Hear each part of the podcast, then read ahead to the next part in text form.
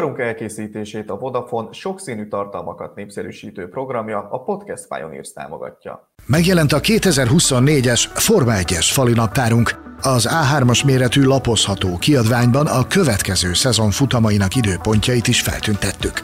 További információk a formula.hu felületén és a webshop.formula.hu címen. Megrendelhető az Autósport és Formula magazin két év összefoglaló kiadványa, a Forma 1-es idény minden rezdülését bemutató Száguldás és Cirkusz 2023, valamint a hazai és nemzetközi motorsport szezonnal foglalkozó Autósport évkönyv 2023. Évösszefoglaló köteteinket keressétek a webshop.formula.hu címen és a könyvesboltokban. Sziasztok, köszöntünk mindenkit, ez itt 2024 második pitvolja, és szokás szerint itt vagyunk mi hárman, Gellérfi Gergővel és Balog Tomival, hogy átbeszéljük az elmúlt hét legfontosabb híreit. Sziasztok, srácok! Hello, sziasztok! Sziasztok, hello! Az elmúlt hét legfontosabb híre az kétségtelenül Günther Steiner és a ház szakítása volt, de nem sokkal a műsorunk kezdete előtt jött még egy érdekes csapatfőnöki hír, bár nem hivatalos bejelentés, hogy Toto Wolf három évre hosszabbít a Mercedes-szel.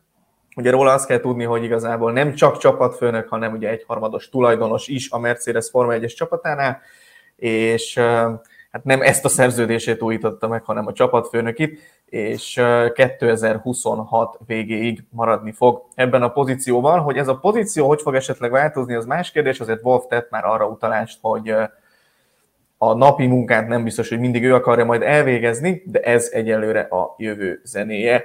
Ami viszont az elmúlt hét legfontosabb híre volt, az kétségtelenül tényleg ház és, a ház és Günther Steiner szakítása, ugyanis a csapat bejelentette, hogy 8 év után már nem az olasz szakember lesz az istálónak a vezére, ugye 8 év csapatfőnöki munka és összesen 10 év, amit a háznál töltött Günther Steiner.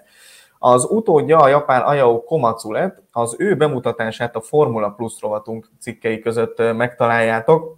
Kiváló kollégánk Balog Tomi követte el ezt az értekezést, hogy mit is lehet róla tudni.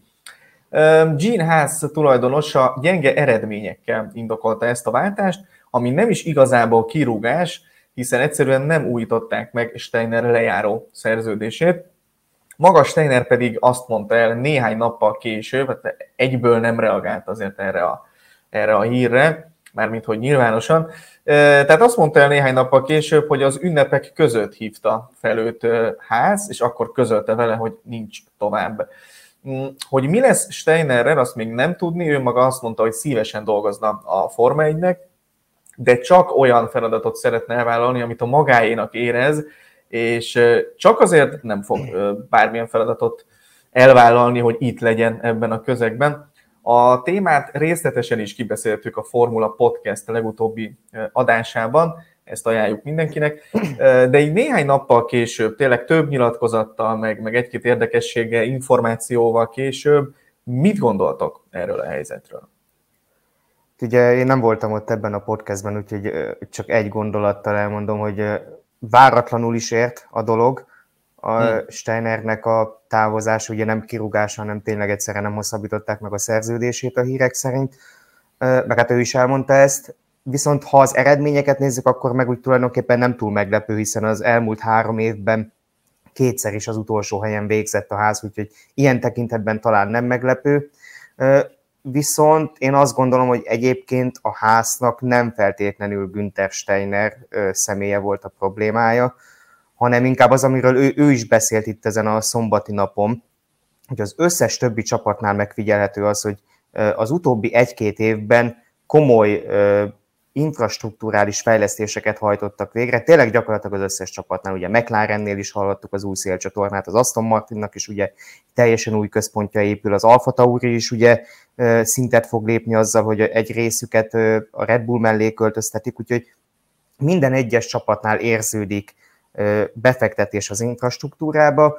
Ez nem érződik a háznál. Ugye elmondta Gene Haas, hogy ők nagyjából ilyen 10 millióval vannak a költségsapka határán belül, tehát nincs arról szó, hogy sokkal kisebb költségvetésből dolgoznának, de ez ugye egy másik költség részleg, Bizony. ez az infrastruktúrális rész, tehát ez nem tartozik a költségsapka hatája alá. ebben egyébként egy picit egyetértek Steinerrel, hogyha ezen nem változtat ezen a felfogásán a ház, akkor szerintem nagyjából predestinálva vannak az utolsó helyre, és akkor majd itt mindjárt mondok Komacóról is valamit, de átadom a szót, hogy azért ne, ne fulladjak meg itt egy mondat keretében.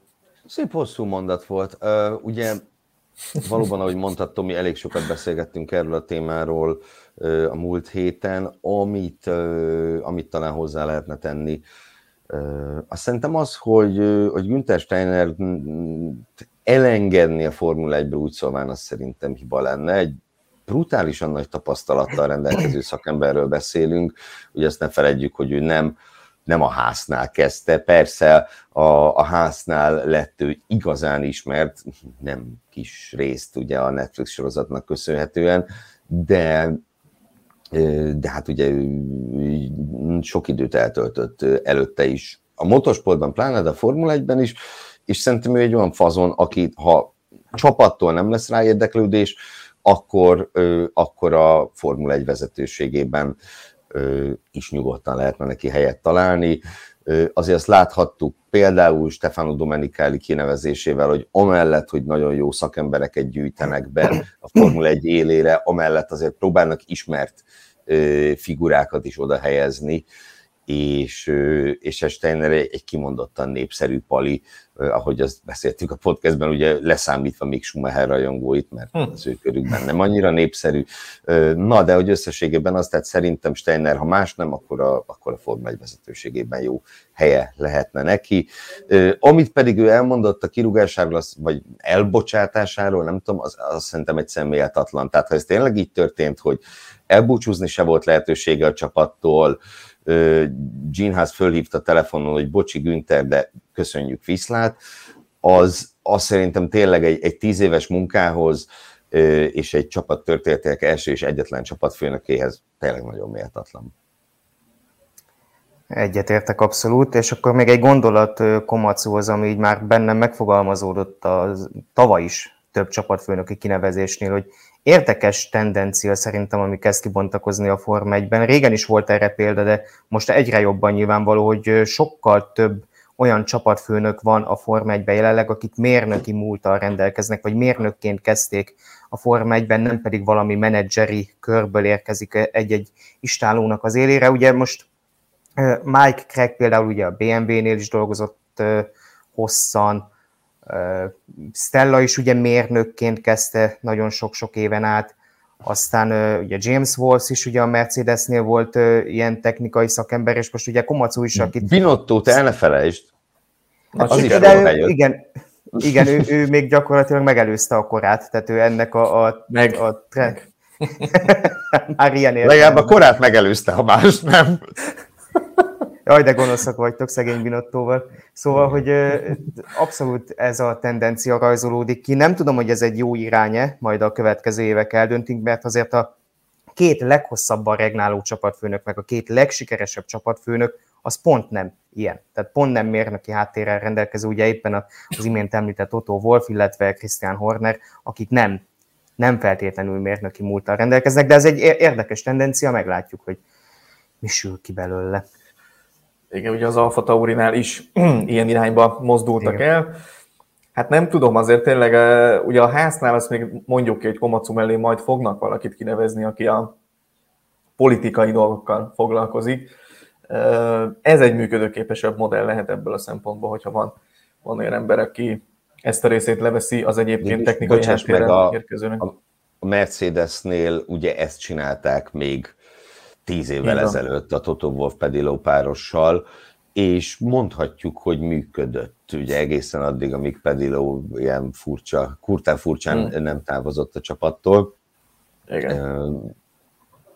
Tehát ugye, hogy azért láttunk már ilyet, és egyébként ez valóban, hogyha tisztázva vannak a szerepek, és, és nem alakulnak ki hatalmi harcok, akkor ez egy nagyon működőképes koncepció lehet. Szerintem inkább itt pont az a nehéz, hogy hogyan tudod biztosítani azt, hogy, hogy ne legyen furkálódás, mert ugye a közös lónak a hátlet, azt tudjuk, hogy milyen.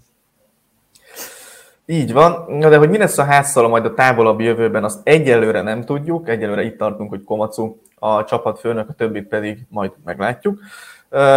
az viszont biztos, hogy most már csak a ház az egyetlen olyan csapat, amelynek hivatalosan nincs bejelentett motorpartnere 2026-tól kezdődő új időszakra, hiszen múlt héten a Williams már közölte, hogy maradni fog a Mercedesnél a következő érában is, így tényleg már csak a házról nem tudjuk biztosan, hogy ki lesz a partnere, meg hát mondjuk az Andrettiről se, hogyha esetleg arra számít valaki, hogy ők érkeznek a Forma 1-be erre az időszakra.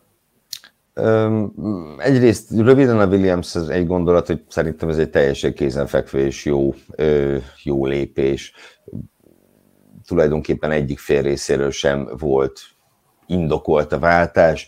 Hogyha, tehát a Williams esetében szerintem legfeljebb akkor lehetett volna indokolt, hogyha a Honda az velük pacsizik le, és nem az Aston Martinnal. Ugye volt erről tanakodás, hogy kik lesznek a, a Honda partnerei, és egy évvel ezelőtt, és akkor szóba került a Williams is, de mivel ez a lehetőség ugye már rég elúszott, ez egy teljesen jó döntés. Ugye a ház meg az Andretti kapcsán, tényleg most beszéljünk úgy, hogy az Andretti jön, hát ha jön. Ugye mindkettőjük esetében sejteni lehet, hogy ki lesz a motorpartner. A ház esetében a Ferrari, az Andretti esetében az Alpin. És ugye itt, itt még egyszer utoljára hadd utaljak vissza a múlt heti Formula Podcast adásra, ahol ugye azt azért megkapírgáltuk, hogy Günther Steiner távozásáig ö, olyan teljesen biztosnak tűnt, hogy, hogy a ház a Ferrari-val folytatja, hiszen össze is vannak bútorozva Maranellóban, és így tovább. De ugye mi van akkor, tegyük fel a kérdést, hogyha Steiner távozása csak az első lépése valamilyen nagyobb földindulásnak, hiszen ne feledjük, nem csak Günther Steiner távozik a háztól, hanem az a Simone Resta is, aki személyében, mint egy összekötötte, személyében szimbolizálta a ház és a Ferrari összetartozását. És hogy mondjam, tehát egy héttel ezelőtt én száz százalékra vettem volna, hogy ház Ferrari lesz 2026-ban, most is erre láttam a legnagyobb esélyt, de semmiképp se száz százalékot. Hát, hát, hát ugye Gene Haas elmondta abban az interjúban, amit itt Steinernek a távozása után adott, hogy a Ferrari-val elégedettek, inkább amiatt szégyenkezik, hogy a Ferrari által a rendelkezésére bocsátott eszközökkel nem tudtak jobb eredményt elérni, úgyhogy nagy valószínűséggel azért maradnak a Ferrari partnerei. A Williams-Mercedes kapcsán pedig abszolút egyetértek veled, Gergő, mind a két félnek egy logikus lépés volt. Ugye a Mercedes egy motorpartnert már elveszít 2026-ra az Aston Martin képében, úgyhogy ha azt akarták, hogy legyen legalább két partnerük, akkor nyilván a McLaren mellett a Williams-el is hosszabbítani kellett, és a Williamsnek sem volt igazából jobb opciója. Tehát ugye ugyanazt végig lehetne zongorázni, mint néhány héttel ezelőtt a McLarennél, hogy igazából Mercedesnél jobb opció jelenleg egy partnercsapatnak nincs, hiszen a Ferrari az valószínűleg elkötelezett lesz a házhoz. Ugye az Alpinnak örüljünk, hogyha az Andrettit ki fogja szolgálni. A Honda ugye nem akar több csapattal partnerségre lépni majd 2026-tól, csak az Aston Martinnal, ugye az Audi sem akar első körben a Zauber, Steak, nevezzük, Kik, aminek akarjuk, kik igen. Csapaton kívül, úgyhogy gyakorlatilag marad egyedül opcióként a, a Mercedes, és a Mercedesnek a motorja pedig nem egy rossz motor. Meg ha az Audi akarna is, akkor is egy óriási ugrás lenne az ismeretlenbe a Williams részéről, ami fölösleges kockázat. Nyilván a Williamsnél azért az elmúlt egy-két évben felmerült, hogy a Red Bull szál mennyire lehet majd erős, mert Red Bull, Ford, Williams, ez egy tök érdekes dolog lenne, de hát ugye James Wallace érkezésével az elmúlt egy évben azért ezek a plegykák egy picit csendesedtek. Úgyhogy, úgyhogy így. Na de voltak még itt azért változások az elmúlt héten, például az FIA vezetőségében, ugyanis távozott az együléses szériák technikai igazgatója, Tim Goss, aki korábban a McLarennél töltött be fontos mérnöki szerepköröket, és például 2014 és 18 között technikai igazgatóként tevékenykedett Oakingban, és Goss ezt követően került az FIA-hoz, egy éve lépett Nikolás Tombazis korábbi pozíciójába, de állítólag ismét Formula 1-es csapatnál dolgozhat a jövőben. Egyes sajtóértesülések szerint egy olyan formációhoz is csatlakozhat esetleg már 2024-ben, amit az elmúlt időszakban azért több nagyobb nevet is maga köré tudott gyűjteni. Az érdekes része pedig ennek igazából az, hogy pár hét alatt ő már a harmadik fontos beosztású személy, aki távozik, vagy távozott az FIA-tól, hiszen nemrég Steve Nielsen sportigazgató lépett ki, Sajtóhírek szerint, ezt azért tegyük hozzá azért, mert elégedetlen volt több mindennel is a szövetség működése kapcsán, de távozott már a női bizottság vezetője, Deborah Mayer is. Hát azért nem néz ki túl jól, amikor egy szervezetnek így, így hetente, kis túlzásra hetente mondanak föl a különböző vezetői. És ugye, tehát itt, itt három olyan emberről van szó, akik abszolút nincsenek a reflektorfényben, bár ahogy utaltál is rá, az egyikük lehet, hogy még lesz majd, de ugye mindhárman fontos pozíciókat töltöttek be, és ugye háromból egyelőre csak egy van, akinek megvan az utódja, egy bizonyos Tom Mellion személyében, ő lett az együléses szériákért felelős sportigazgató, van neki tapasztalata, dolgozott F1-es csapatoknál, 4-5 éve az FIA kötelékébe tartozik, az elmúlt években volt a biztonsági igazgató, tehát egy teljesen rendben lévő szakember, minőségi csere, ha mondhatjuk, csak tényleg az van, hogy itt, itt, itt, sorra lépnek le a szakemberek az FIA-tól. Igen, és ugye azért próbálta az FIA ugye úgy hangsúlyoztatni a közleményben, hogy Melionnak a kinevezését emelték ki a címben, nem pedig Gosznak a távozását, az csak úgy mellékesen volt megemlítve a közlemény Így végén. kell csinálni. E, igen, de azért teljesen egyértelmű, hogy inkább a tendencia az az, hogy távoznak az FIA-tól, nem pedig az, hogy kinevezgetnek új embereket. Ben Szulajn pedig vakargathatja a fejét. Igen. Ben Szulajan mást is csinált itt az elmúlt időszakban, hiszen akkor bele kell, hogy folytassuk a hírösszefoglalónkat. Ugyanis hát az emlékezetes tavaly decemberi Wolf ügy óta először adott interjút Mohamed Ben Sulayem, ugye az FIA elnöke. A Motorsport magazinnal beszélt, és hát az őt ért kritikák nyilvánvalóan nem maradhattak ki egy ilyen beszélgetésből, és azt mondta, hogy pontosan tudja, hogy kik támadják őt, hiszen ostoba lenne, ha ilyen pozícióban nem lenne egy nagyon okos csapat körülötte. Hozzátette, hogy a Forma 1-es pedok egy nagyon kicsi élőhely, mindenki ismer mindenkit, és akármi is történik ott, arról ő pontosan tud, tisztában van azzal, hogy ki mit forral, és azt is mondta, hogy ő csak őszinteséget kér, nem érdeklik a jegyeladások vagy a részvény árfolyam. Egy bevetés, hát pont ezért vitázik mindig a igen, igen. Úgyhogy Úgyhogy így, Lehet, na de hogyha már Forma egy kicsit. Hát az nem az ő dolga tulajdonképpen, az, az, az miatt aggódjon a, a Forma egy vezetősége, aki hát ugye aggódik is e, eleget e, ezek miatt a dolgok miatt. És ugye Ben Sulajan még a Forma 1 való kapcsolatáról is kimondta igazából ugyanazt, amit az elmúlt egy évben azért jó párszor meghallgathattunk tőle, és hát ebben azért elég nehéz vele szerintem vitatkozni, vagyis, hogy mindenkinek értenie kell azt, hogy az FIA a Forma egy irányító és szabályozó szerve, és senki ne gondolja, hogy egy FIA nélküli Forma 1-ben ugyanígy versenyeznének az autógyártók, mert ez csak addig működik, amíg az FIA kereteket és szabályokat ad neki, illetve amíg ezeket betartatja. Végül igazából arra jutott, hogy az FIA mindig is volt, van és lesz is, míg a Liberty Media az pedig jön és megy, meg a hozzá hasonló tulajdonosok és ez az autósport rendje, tehát nem lesz olyan, hogy majd nem lesz FIA. Nagyjából így lehet összefoglalni azt, amit mondott. Hát ezt megszokhattuk Ben Szulájomtól az elmúlt két évben, hogy hajlamos ilyen nyilatkozatokat tenni, ami tartalmában, tartalmát nézve egyébként szerintem igaz, tehát én amikor voltak ezek a szakadásos történetek 2008-9 környékén. Egyébként pont e, erről is szól a Brown-féle dokumentumfilm, hogyha azt valaki még nem látta, azt érdemes megtekinteni pont ugye abban az évben volt erről szó, ott is ugye, hogy esetleg elszakadhat az FIA-tól a for, sőt, ott ugye az F1-től is elszakadtak volna a csapatok, de ebben most nem, nem akarok nagyon belemenni, szóval, hogy nehéz elképzelni egy irányító testület nélkül a Forma 1-et. Ben Sulayem egy kicsit keményebben fogalmazza meg ezeket a dolgokat, mint talán azt kellene, de mondom, tartalmában meg amúgy igaza van. Teljes mértékben.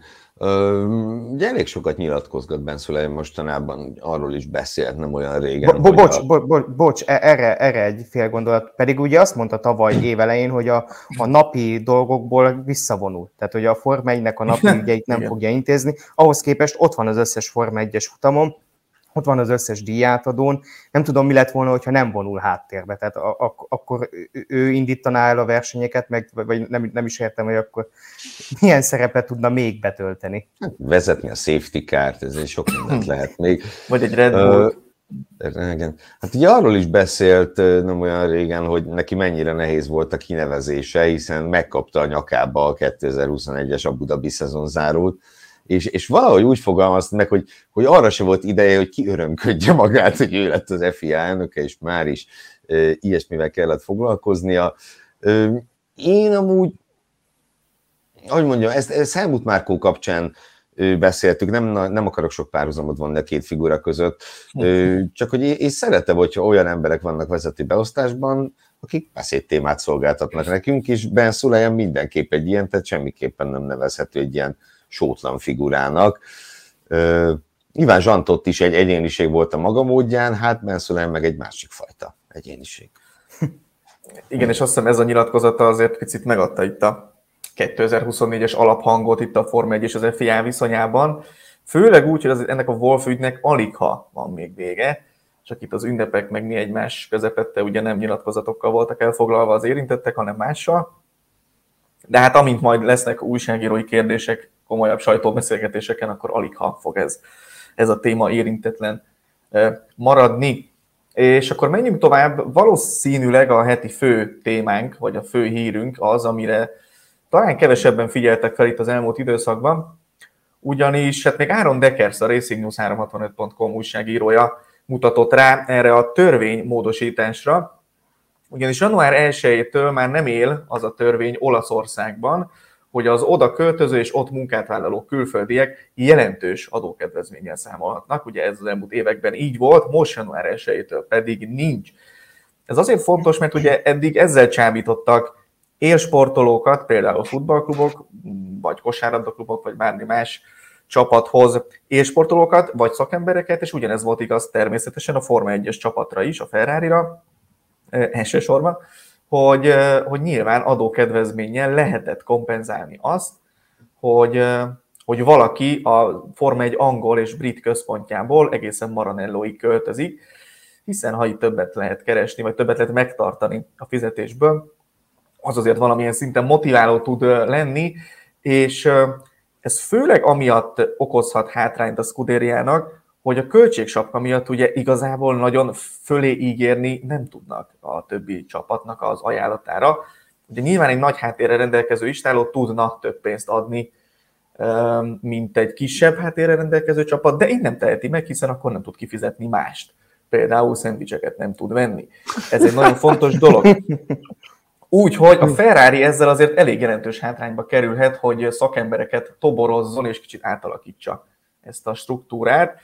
Mennyire lehet ez szerintetek probléma valójában a következő egy-két évben? Érdekes a megfogalmazás is, vagy hogy olyan tekintünk erre, hogy hátrányba kerül, vagy elveszik egy előnye. Ugye, mert hogy ha volt ez az adókedvezmény, akkor ez tulajdonképpen inkább egyfajta előnynek minősül, amit most elveszítenek, ez való igaz. Hát hallhattunk ugye azért ilyeneket, amit mondtál, hogy nehéz átsábítani a brit központokból Maranellóba, vagy Maranelló mellé a jó szakembereket. Ugye például Adrian Newit is emiatt, elsősorban emiatt nem tudták megszerezni a ferrari jó néhány évvel ezelőtt. Meg ugye James Ellisonnak volt Ellison. egy hasonló sztoria. Igen. Igen. Így van, így van. Hát nehéz lesz, tehát az biztos, hogy egy nagyon fontos kedvező tényező az most itt elveszik a ferrari meg ugye nem csak a ferrari hanem a, például az Alfa Taurinál is, és lehet, hogy nem véletlen az egybeesés, hogy éppen most költöztetik a csapatnak egy részét ilyen Milton Keynesbe. Sőt, ugye azt is mondjuk el gyorsan akkor, hogy itt az is az adásunk előtt érkezett hír, hogy mármint az Alfa Tauri kapcsán, hogy ugye ott, ott köthet ki Alan Perman, aki az Alpintól távozott ugye a tavalyi nagy lefejezések idején, és ugye több évtizedig dolgozott az Enstone csapatnál, úgyhogy lehet, hogy már ez is egy jele annak, hogy vonzóbb lesz az Alfa Tauri azáltal, hogy egy jelentős részlege az már nem Olaszországban fog dolgozni, hanem az Egyesült Királyságban. Visszatérve a ferrari hát nehéz, viszont én annyira nem aggódnék a helyükben, hiszen az olasz sajtó már megírta, hogy 7 tizeddel gyorsul az autójuk. Innentől kezdve, tehát hogyha az minden évben igaz lenne, amit az olasz sajtó megjósol, akkor szerintem a Red Bull ringen már negatív köridőket futnának. Igen. igen. Ugye az fejtegetett Tomi, hogy most itt hátrányba kerülnek, vagy elveszítenek egy előnyt, szerintem nagyjából egyik sem. Hát ezzel tulajdonképpen azt mondhatjuk, hogy ezzel a bizonyos adókedvezménnyel egy meglé- legalábbis az F1-et illeti egy meglévő hátrányuknak a kompenzációja volt lehetséges, és ez vész most el. És igen, ugye a költségsapka az, ami, ami tényleg egy, itt egy nagyon komoly problémát okoz, mert egyébként, ahogy mondtad is, hát rátesznek 10%-ot mindenkinek, kikompenzáljuk azt a, azt a dolgot, és meg lehetne ezzel oldani, csak hogy így nem lehet megoldani. És, és akkor tényleg itt jön be például a Formula 1 az emberi oldala, ami, amiről sokszor megfeledkezünk, hogy, hogy, hogy élet, éled az életedet Angliában, szép hosszú motorsportos karrier van mögötted, a gyerek ott jár iskolába, stb., és, és, ja, és nem akarsz Olaszországba költözni, mert nagyon szép hely, meg meleg van, meg minden, de hát szereted az angol kaját, szépek az angol nők, te úgy érzed, hogy te már ott szeretnél lenni. Igen? Értjük. Nem akartam, nem akartam kommentálni az angol kaját, meg az angol nőket.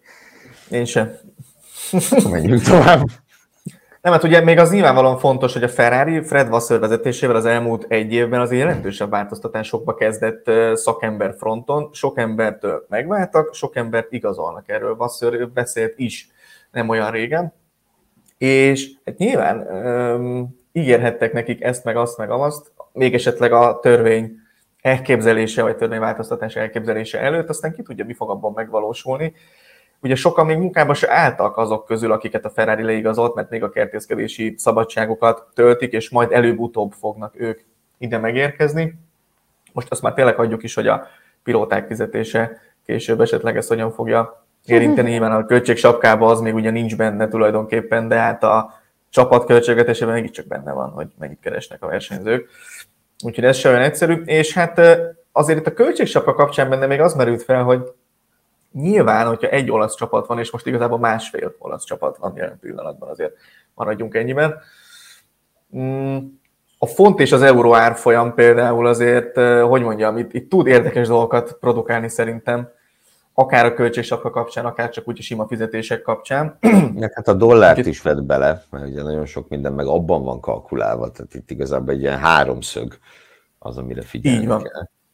Így van, de hogy azért múlt héten is beszéltünk erről szerintem, hogy a, egy ilyen vizsgálatot azért megnéznénk, hogy egy-két részletet hogyan ellenőriznek, vagy hogyan számolnak.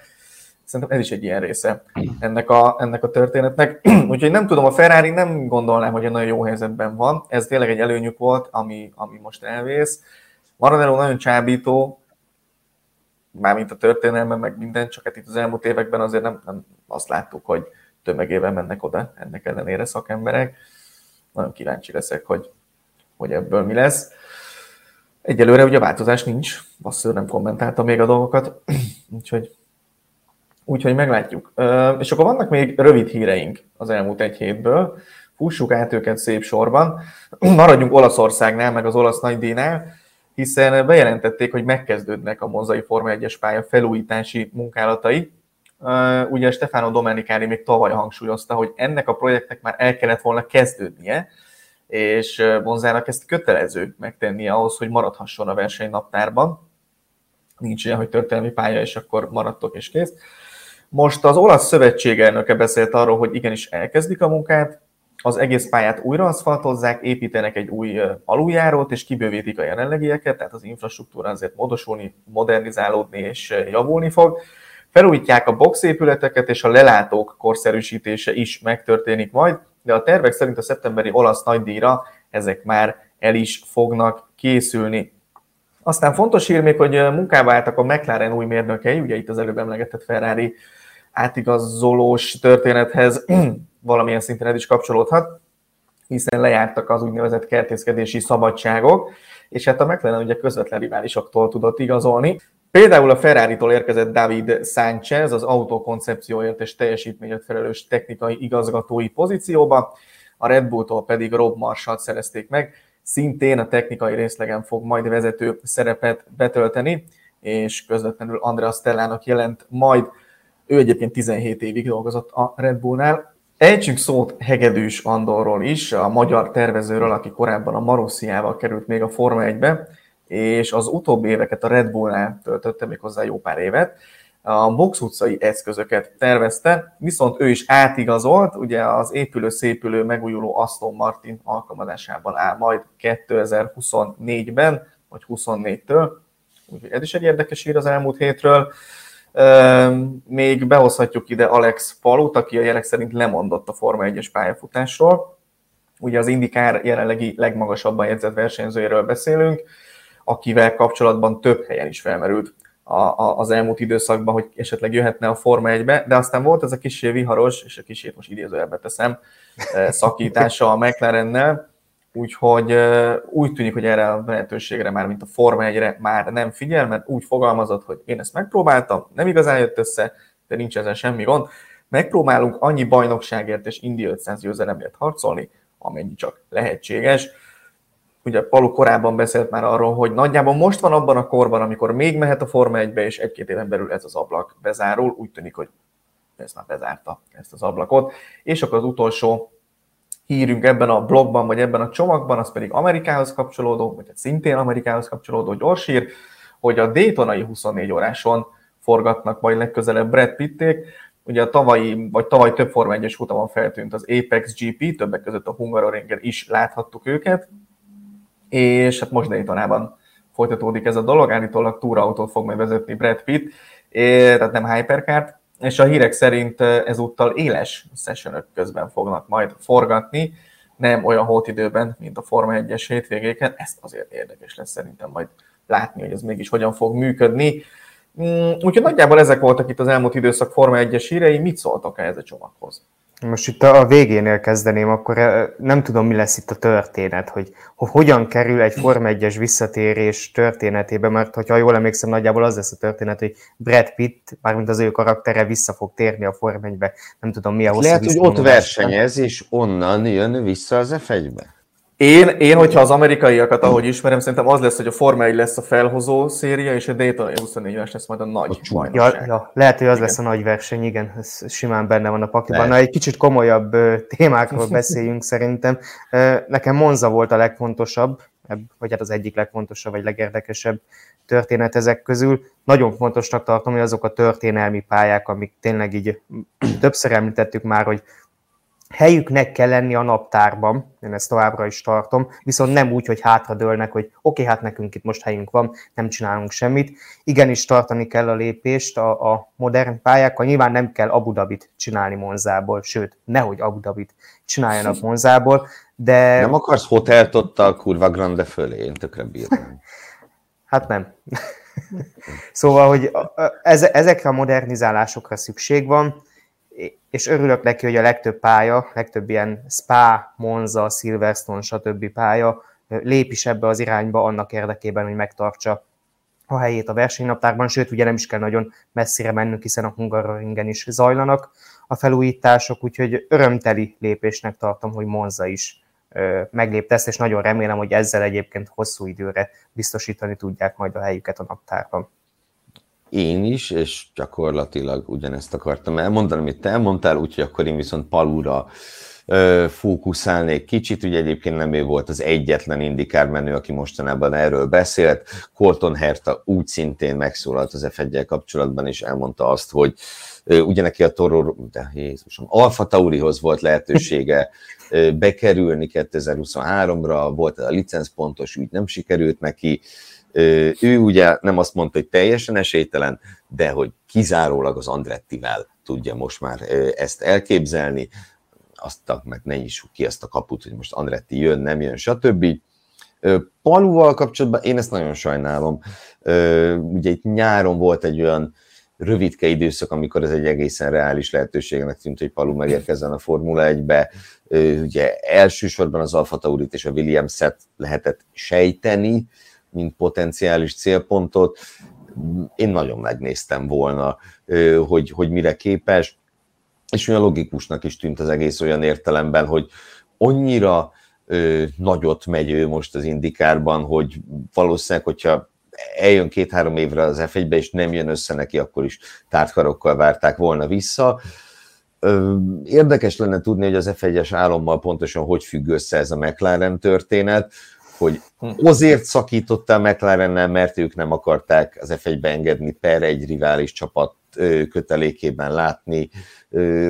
Egyszer majd meg, Palu ugye megígérte, hogy ezt egyszer majd megtudjuk, csak nem most.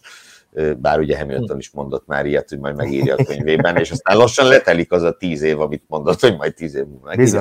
Bizony, bizony. zárva.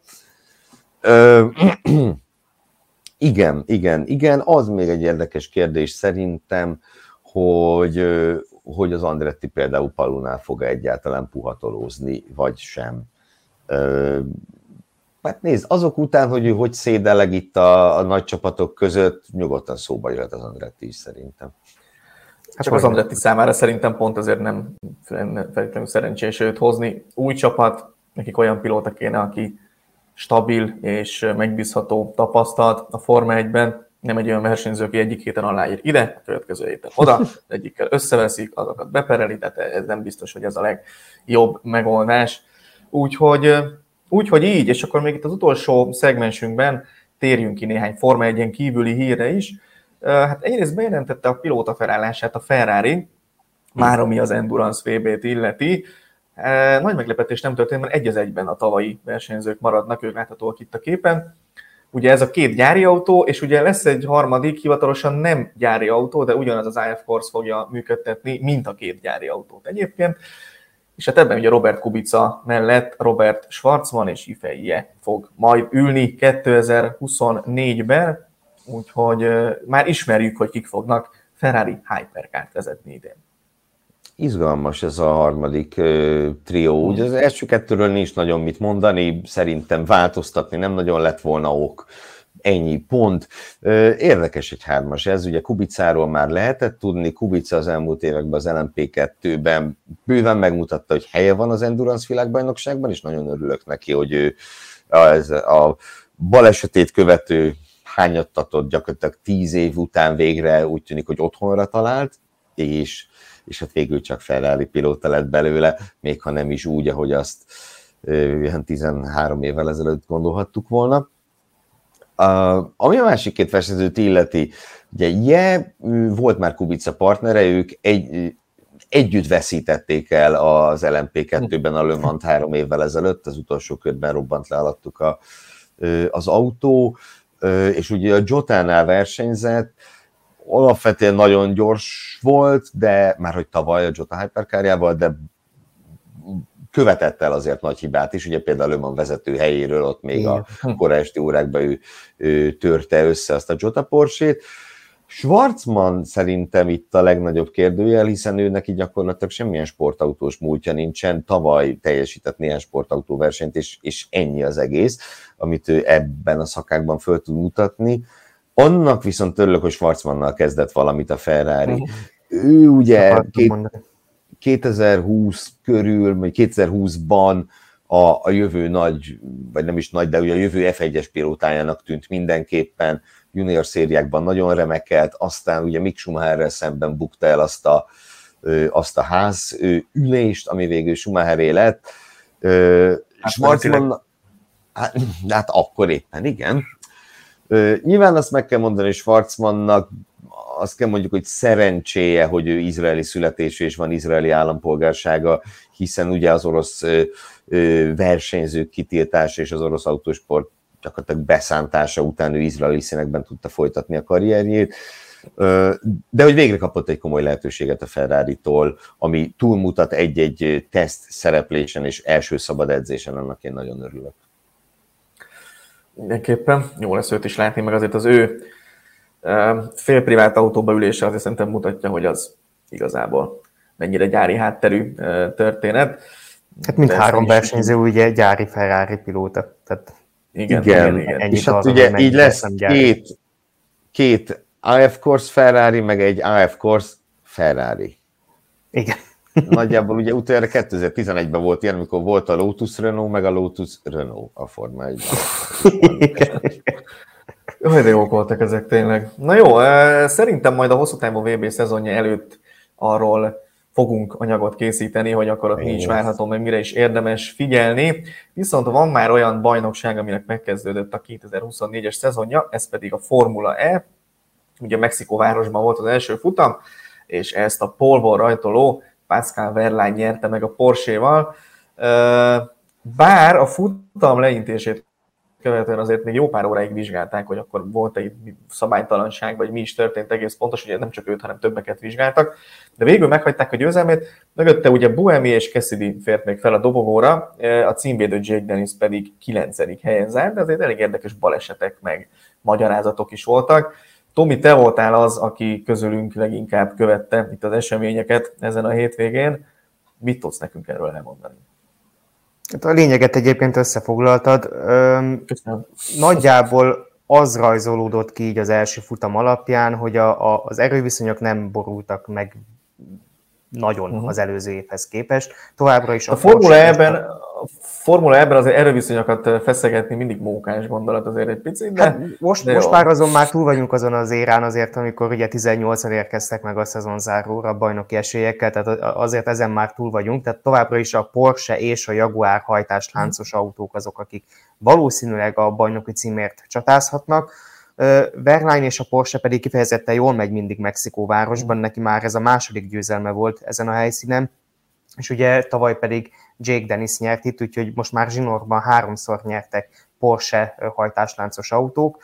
Valóban ott több óráig még kérdéses volt, hogy megtarthatja a győzelmét, hiszen itt a gázpedál beállítások kapcsán volt egy vizsgálódás nála is, meg egyébként Jake Dennisnél is, aki ugye a címvédő, és ugye ő is Porsche hajtásláncos autós továbbra is de megtarthatta a győzelmét, amit itt megmondtál, hogy voltak furcsa balesetek, meg magyarázatok, ugye azért oké, okay, az első helyeken Porsche és Jaguar hajtásláncú autók végeztek, de nem mindenki ért célba közülük, ugye például Robin Freins volt, aki kiesett egy baleset kapcsán, ő ugye azt mondta, hogy a, a kezelhetősége az autónak nem volt az igazi, és Mitch Evans mondta pedig azt, hogy neki pedig a, a, a kormányzással volt valami nagyon furcsa az egész Igen. hétvégén. Úgyhogy ez meg lehet, hogy a, a jaguáros autóknak egy problémája. Hát meglátjuk majd ugye most két hét múlva Szaúd-Arábiában egy dupla fordulóval folytatódik a szezon, és aztán jön egy nagyobb szünet, hiszen a februári indiai fordulót pedig törölték nemrég, úgyhogy most majd lesz ott egy hát, ha, jól, ha jól emlékszem, akkor március közepén folytatódik majd a szaudarábiai dupla után. Gyönyörű, szép szezon lesz. Igen, Igen ugye beszéljünk egy, kicsit, akkor... beszéljünk egy kicsit Dakarról, ami ugye ott zajlik, és már a második fél idejét tölti tulajdonképpen, hiszen ugye pénteken ér majd véget, és hát a nagy drámák már megtörténtek itt az első hét végén, Ugye túl van a mezőny a 48 órás szuper szakaszon és a pihenő napon is, hát ez a 48 órás szuper szakasz egy picit szétrázta itt a dolgokat. Um, ugye Carlos Sainz vezet jelen pillanatban az autósok között Sebastian Löw előtt, de búcsúzott egy óriási baleset következtében az akkor még éllovas uh, Yazid Araji, aki ilyen 170 körüli tempóval dobott egy hatalmas tetőt, és hát ez lett belőle, amit, uh, amit láthatunk. De milyen büszkén áldogál mellette? Egyébként én nem is értettem, tehát Facebook live-okat tolt onnan a telefonjával a törött autó mellől, Lehet, meg a helikopterből, ahogy, meg a, meg, a, meg a helikopterből, ahogy vitték, tehát hogy nem annyira értettem, hogy ennek miért örülünk ennyire, főleg, hogy mutatta a navigátor a sisakját, ami szintén összetört. Úgyhogy azért ne, ez nem volt kis esés, tényleg, és nagy szerencse, hogy baj nélkül kiszálltak belőle. Mm, de hát elvesztette minden esélyt a győzelemre Stefan Peterhansel is, akinek meghibásodott a hidraulikus emelője az Audi-ban, és nem volt nálunk kézi emelő, úgyhogy emiatt igazából órákat buktak a sivatagban. Illetve nincs már meccsben ugye Nasser Alatia sem, aki, aki szintén műszaki probléma miatt veszített majd három órát, úgyhogy címvédés már nem lesz a Dakaron, ez egészen biztos. Szóval, ahogy mondtam, Lőb és Sainz megy a győzelemért, Sainz vezet elég sokkal még, de Lőb az elmúlt napokban azért gyorsabb nála, úgyhogy, úgyhogy ez lesz igazából az izgalmas kérdés, hogy közülük ki lesz az, aki majd meg tudja nyerni a Dakart. Ugye Sainz már nyert hármat, Lőb meg három második helyet szerzett eddig, úgyhogy neki azért ez, ez komoly célja, és mondta, hogy ez igazából megszállottja ennek a dolognak már, hogy végre egyszer nyerjen egy Dakart. És hát a motorosoknál továbbra is nagyon-nagyon-nagyon-nagyon-nagyon-nagyon szoros a mezőny. Ezt nem tudom másképp mondani, tényleg percek, esetenként másodpercek döntenek, úgyhogy, úgyhogy ez hát tényleg lődületes. Kon- konkrétan a vasárnapi szakasz után úgy álltunk, hogy egy másodperc volt az első két helyezet között. Elképesztő, elképesztő. Ugye, lássuk ugye van, van mm, ugye a rajtpozíciót súlyozzák, és azt utána ugye számolgatják, hogy akkor te mennyi előnyt vagy büntetést kapsz idézőjelben emiatt. Ugye amúgy is voltak már büntetések itt a motorosoknál, többenet, többenet, hogy milyen szoros a, a meccs. A kamionosoknál nagyjából azért eldőlni látszik. Bocs, mondjad? Gondold el, hogy itt a motorosoknál gyakorlatilag szorosabb a küzdelem, mint egy-egy Forma 1 időmérőn Verstappen és Perez között. köszönöm, köszönöm. Ezt, ezt, ezt nagyon kellett, köszönöm. Igen, hát így. És ugye hát itt ez egy 5000 kilométeres, 5000 versenykilométeres verseny a sivatagban. Úgyhogy, úgyhogy ja. És akkor a kamionosoknál igazából eldőlni látszik a dolog. Itt Macik már csak elveszíteni tudja ezt a versenyt, ami azért még előfordulhat bármikor, tehát itt azért voltak már óriási fordulatok a monstrumok között, és hát volt egy nagyon érdekes balhé, ugye az autós csúcs kategóriában nem volt nagyobb balhé még idén, ellentétben a tavalyival, viszont a Challenger kategóriában kizárták az addig a futamot domináló Erik Gocsát, szabálytalan kuplung miatt, és a csapat ezt hát elég határozottan kifejtette, hogy ez nem szabálytalan, és nem is lehet szabálytalan.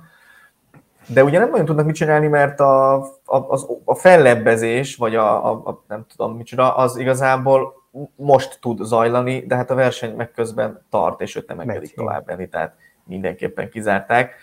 Mm, az kicsit szerintem furcsa történet így ebben a formában. Ettől függetlenül szerintem eddig szenzációs Dakart látunk. Érdekes, hogy erre nincs egy olyan megoldás, forgatókönyv, hogy amíg zajlik a fellebbezés, addig is mennek tovább, aztán legfeljebb kizárva ja. maradnak. Főleg, hogy ennyire véleményes az eset, de hát megtörtént, megtörtént, ugye már vannak utózöngéi ennek a dolognak, és, és hát azt hiszem lesznek is. Én két dologra térnék ki, vagy lehet, hogy három lesz belőle. Az egyik, hogy, hogy ez, ez a Péter Hansel dolog, ez elképesztő számomra. Tehát, hogyha majd, majd valaki biztos előkerül és megmagyarázza nekem, hogy miért nincs kéziemelő abban az autóban, de hogy egy ennyire banális dolgon elbukni, e, ez számomra fölfoghatatlan egy, egy százmilliós projekt esetében, hogy meghibásodik a hidraulikus emelő, és nincs kézi. Tényleg döbbenetes, és valahogy ez is mutatja azt, hogyha van verseny, ahol a világon minden megtörténhet, és annak az ellenkezője is, az, az a Dakar. És ugye azt... Peter Hansen történik meg, aki 35 éve megy a Dakaron, tehát hogy nem az, hogy ő nem látott még olyat. Igen, hát, nem, nem, nem arról van szó, hogy ő még nem látott ilyet.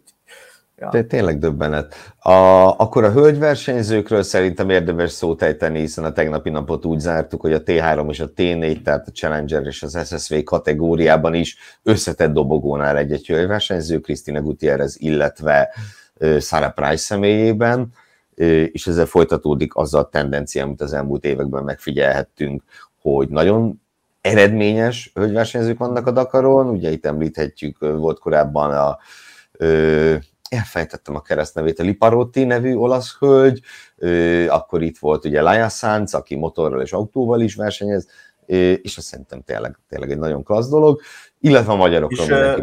Bocs. Ő egyébként, ő egyébként Lion Sands most is egészen jól teljesített eddig, tehát voltak egészen Igen. jó szakasz eredményei, meg összetettben is ilyen, nem akarok hazudni, de volt olyan nap, hogy 10-15. hely között volt összetettben, úgyhogy én azt gondolom, hogy... És ugye azt, hogy tisztázzuk, hogy azért a Dakar ez nem egy olyan, olyan egyszerű autóverseny, hogy, hogy beülünk, megyünk, hazamegyünk, ebédelünk és vége van, hanem azért két hétig kint kell lenni a sivatagban. Ez szerintem dupla, dupla, dupla pont, sokkal jobban, akik ezt végigcsinálják. Sokkal keményebb fizikai kihívás, mint nagyon sok másféle autóverseny, és ugye pontosan a, a fizikai különbségek azok, amiért a legtöbb sportákban van külön férfi meg női ö, értékelés. Szóval e, ez tényleg egy óriási dolog, és egyébként már csak egy zárójeles megjegyzés, hogy lehet, hogy van némi összefüggés e között, és a között, hogy van ez az extrém elnevű uh-huh. kicsit buli bajnokság, ha úgy tetszik, ahol ugye tényleg a, a szakák legnagyobbjaival versenyeznek együtt, többek között az említett hölgyversenyzők is. Biztos, hogy nem származik káruk belőle. És akkor egy utolsó dolog itt a magyarokra azért térjünk ki. Ugye a, szerintem mindenek előtt a Kvalisport kamionja érdemel említést, akik ugye fogyatkozik, fogyatkozik a kamionos mezőny, de így már ugye ők a top 10 körül mocorognak, tegnap a 12. helyen álltak az összetetben, meg ugye egy nagyon sok kamiont halomra büntettek, a Kalisport is begyűjtött, ha jól emlékszem, 40 óra büntetés, de hát röpködtek itt ennél jóval nagyobb. Itt ugye voltak a kvalisportot ugye sok más kamionon együtt átmenetileg kizárták már ebből a versenyből, aztán meg vissza. Ugye itt a 48 órás szuperszakasznál voltak félreértések, hogy egészen pontosan mit hogyan kellene csinálni, nem a kvalisportnak csak, hanem úgy összességében sokaknak. Szóval egyszerűeket már áttették egy másik kategóriába, hogy nekik vége, aztán ezt törölték, és most újra értékelik őket. Úgyhogy vannak itt azért érdekes dolgok ezzel a Dakaron mindenképpen, de az egyértelmű, hogy ők azok, akik a magyarok közül a legmagasabban vannak jelen pillanatban. Így van, ugye rajtok közül van két kamion, a Darázsi meg a Szalai féle kamion, akik mennek, és ott van Lónyai Pál a Challengerrel, vagy ahogy az viccesen emlegetni szoktuk, a rácsos kvaddal, és ő még szintén versenyben van itt a, a Dakar második felében. Úgyhogy nagyjából szerintem ezek itt a, a legérdekesebb történetszálak, de hát tényleg 50 másik apróságot elő lehetne hozni. Mindenképp, és ugye tényleg még azért van sok, sok nap van még péntekig, sok nagyon sok minden tud még, még történni. Hát ugye az pihenőnap után 2300-2400 versenykilométert kellett még megtenni, ebből ugye 480-on vannak túl, azt hiszem, Igen. meg ugye a mai nap, úgyhogy azért itt még lesz mit, lesz mit kaparni itt a sivatagban. És a zárásképp említsünk meg egy másik sivatagi versenyt, és a Varga Racing Teamet, amely a klasszikus Dakar útvonalon zajló Afrika részen töltötte itt az elmúlt két hetet, és hát több probléma ellenére végül az autós értékelés 9.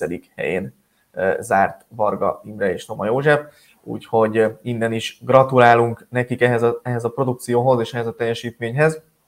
Mi pedig azt hiszem, hogy ezzel megköszönjük már a, a figyelmet, ennyi volt a heti pitból, de érdemes követni a YouTube csatornánkat, hiszen ahogy látjátok, azért az utóbbi időben igyekszünk egyre több videós tartalommal jelentkezni, ezen a héten is várhatóak még ilyen jellegű anyagok. Ha még nem tettétek meg, akkor mindenképpen iratkozzatok fel a csatornánkra, és hallgassátok meg a Formula Podcast legutóbbi adását, amelyben, ahogy arról már volt szó, Günther Steiner és a ház kapcsolata, illetve jövője került terítékre, de olvasgassátok a formula.hu-t is, ahol minden friss és érdekes hírt megtaláltok. Ha nincs időtök átböngészni mindent, akkor elég csak a minden este jelentkező napi hírösszefoglalónkat átfutni, abban benne van minden, ami aznap történt, és amiről nem érdemes lemaradni. Ha pedig háttéranyagokra vagytok kíváncsiak, akkor a Formula Plus rovatunkat tudjuk nektek ajánlani, ahol azért eh, elég gyakran jelentkezünk ilyen jellegű írásokkal. Úgyhogy már a búcsúzunk, köszönjük, hogy itt voltatok. Pitfall a tervek szerint eh, ismét jövő héten, hétfőn este 7 órakor várható. Addig is nézzétek a Dakart, és kövessetek minket. Sziasztok! Minden jót, sziasztok! Hello, sziasztok!